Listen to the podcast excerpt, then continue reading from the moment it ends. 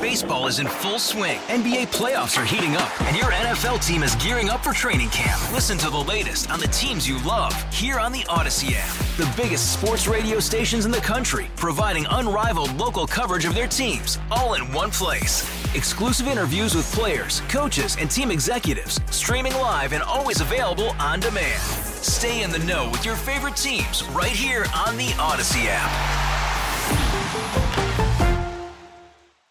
One of the big New Year's Eve events is happening at Statler. Please tell us a little bit about it. Yeah, absolutely. So um, it is 100 years since the Statler has been built. So it was built in 1923.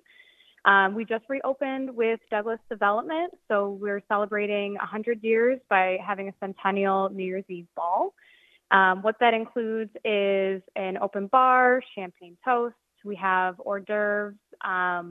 By two amazing chefs in Buffalo. They're doing late night food, desserts. Um, we just posted that menu, so go check it out. And then we have live band, which is Mayday Buffalo. We have DJ by Spooky Steven, um, photo booth by Toy Brothers, free parking over at the Turner Ramp. Um, shuttles are going to bring people back and forth all night, um, and a lot more to come. We, we have a ball drop. Um, so, really, really an exciting night. And uh, how long has it been since you've been able to have a New Year's Eve party at Statler? So the last New Year's Eve party was um, December of 2021 under the previous owner, Mark Croce. How special is it to be able to uh, start up New Year's Eve parties at Statler again?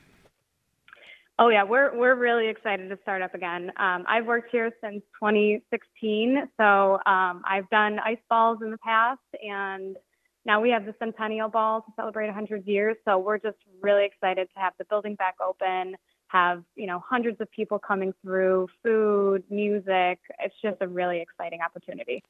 And I take it a lot of fun as well. Oh, absolutely. We all have a lot of fun working it.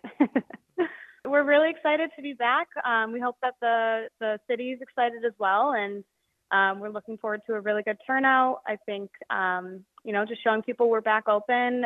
We've we've just heard a lot of excitement. We're excited, so just looking forward to a really great night and a really great um, New Year.